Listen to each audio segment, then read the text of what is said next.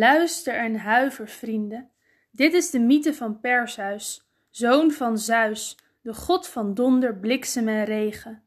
Perseus die ontkwam aan de dood en aan duizend gevaren. Hoofdstuk 1 Duizenden jaren geleden, toen de aarde nog plat was, leefde er in Argos een koning die maar geen zoon kreeg. Dat was lang geleden een grootse ramp voor een koning. Zonder zoon geen opvolger, zonder zoon geen toekomst. Dus de koning van Argos, die Acrisios heette, bad tot de goden, bracht hun elke dag kostbare offers, schapen, geiten, prachtige nachtzwarte stieren en smeekte: Eeuwige goden, daar hoog in de hemel, geef toch een teken. Wat moet ik doen om een zoon te krijgen? Zeg wat ik moet doen. Elke bedelaar die ik brood geef, heeft kinderen. Elke stumper, elke slaaf en elke slampamper heeft zonen. Waarom ik niet? Ben ik dan niet vroom en vrijgevig? Geef me toch een zoon en laat mijn naam niet verloren gaan later. Goden zijn onvoorspelbaar. De koning werd na een tijd eindelijk vader, maar het lang verwachte koningskind was een dochter, mooi als de morgen, lief als de lente en zoet als de zomer, maar wel een dochter. Acrisios treurde. Hij wilde zonen, zonen, zonen en zonen. Dus hij bleef bidden, bleef aan het stieren offeren, bleef aan het aalmoezen geven en jaren gingen voorbij. Acrisios werd ongeduldig. Kreeg hij nou een zoon of niet?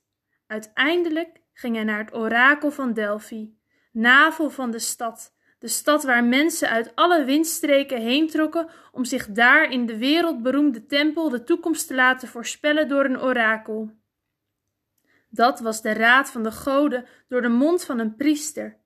Hier in Delphi zat een grote priesteres op een driepoot, boven een kloof, en uit die kloof steeg een bedwelmende damp op.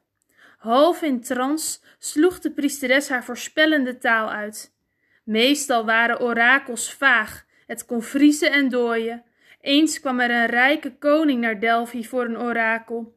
Hij wilde weten of hij een oude vijand kon verslaan. Door de oorlog zal een machtig koninkrijk vallen, zei het orakel toen dubbelzinnig. De man trok ten strijde. Pas toen zijn eigen rijk was verslagen, zag hij de valkuil. Maar Acrisios kreeg in Delphi een duidelijk antwoord. Jij zult geen zoon hebben, maar een kleinzoon. En die kleinzoon, die zal je doden. Mensen kunnen beter niet weten wat er gaat komen. Na het orakel lachte koning Acrisios nooit meer. En zeker niet tegen zijn mooie dochter Danae. Zij kon geen goed doen. Het liefst had de koning zijn dochter eigenlijk dood laten maken. Maar hij was bang voor de goden en dus verzon hij iets anders. Toen ze dertien jaar werd, sloot hij haar op in een grote kerker onder, een, onder de donkere aarde. Een vesting met koperen deuren, zwaar bewaakt door valse honden met vlijmscherpe tanden. Daar moest Danae leven en ongezien, ongetrouwd sterven. Boven haar waren lange, nauwe luchtgaten, tunnels, waar geen sterveling doorheen kon, enkel een klein beetje zonlicht. Zelfs door de allerkleinste opening dringt nog wel licht door, want de zonnegod Helios ziet en hoort altijd alles. Maar de prinses, die zag niets. Geen wolken, geen vogels, geen sterren en ze zag geen mannen. Ze werd verzorgd door alleen maar vrouwelijke slavinnen. Volgens Acrisios kon er zo geen kleinzoon van komen. In zijn overmoed dacht hij dat hij het noodlot kon tarten. Mensen verbeelden zich slimmer te zijn dan de eeuwige goden, maar de goden laten zich niet door de mensen misleiden. Zeus, de hemelse heerser van donder, bliksem en regen, hoorde herhaaldelijk van de zon hoe mooi de prinses was, die in Argos onder de donkere aarde moest wonen. En hij vertrok op een dag met zware wolken naar Argos. Door de lange, nauwe luchtgaten zijpelde regen, grijze regen vermengd met gouden vonkende druppels druppels als zachte kussen, vurige kussen, en een stem die Danae kende en niet kende vleide. Ik ben Zeus, de god van donder, bliksem en regen. Laat me je kussen met duizend kussen. laat, je, laat me je kussen.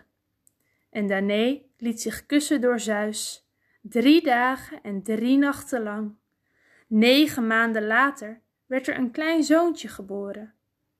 Hoe kan iemand een zuigeling stilhouden? Ach, dat kan niemand.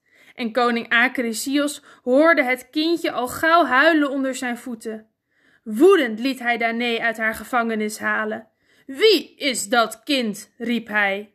En van wie is dat kind? En van wie is de vader? Dit is Perseus, en ik ben zijn moeder. En Zeus, dat is zijn vader.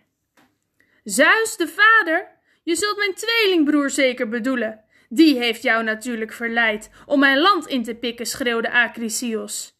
Die heeft nog niet genoeg aan zijn eigen gebied, die wil alles. Hij heeft zoons en nu legt hij ook nog beslag op mijn kleinzoon.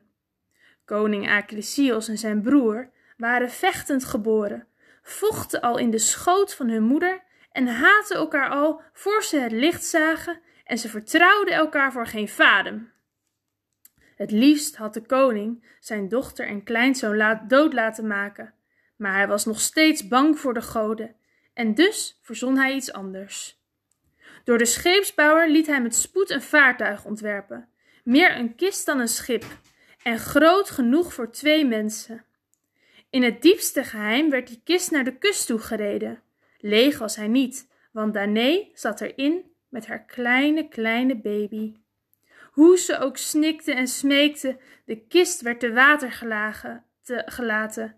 Drie dagen dreef hij stuurloos rond en drie nachten. Golven tilden hem op en lieten hem vallen. De planken kraakten, het deksel lekte, de bodem werd vochtig, een felle ijzige wind blies meedogenloos hard door iedere kier heen. En zoals wanneer een hinde omringd door de jagers toch het, nog het laatste haar jong wil verdedigen en ze beschermt het met haar eigen lichaam, zo beschermde ook deze moeder Danae met haar eigen lichaam het kindje in haar armen. Zonder ophouden bad ze om hulp van zijn machtige vader. Zeus, laat je zoon niet verdrinken, laat je zoon niet verdrinken. Zeus, de god van de donder, hoorde haar zwakke gestamel helemaal op de berg Olympus, waar zijn paleis staat, en hij boog het hoofd. De onwereldse haren vielen langs het gezicht van de god en de grote Olympus begon met beven. Schielijk draaide de wind en duwde de kist naar het eiland Serifos, waar hij aan land spoelde, dicht bij het huis van de visser Dictys en zijn vrouw. Gastvrije, godvruchtige mensen. Zij ontfermde zich over de vrouw en over haar kleine zoontje. Daar, op Serifos, groeide hij op, de godenzoon Perseus.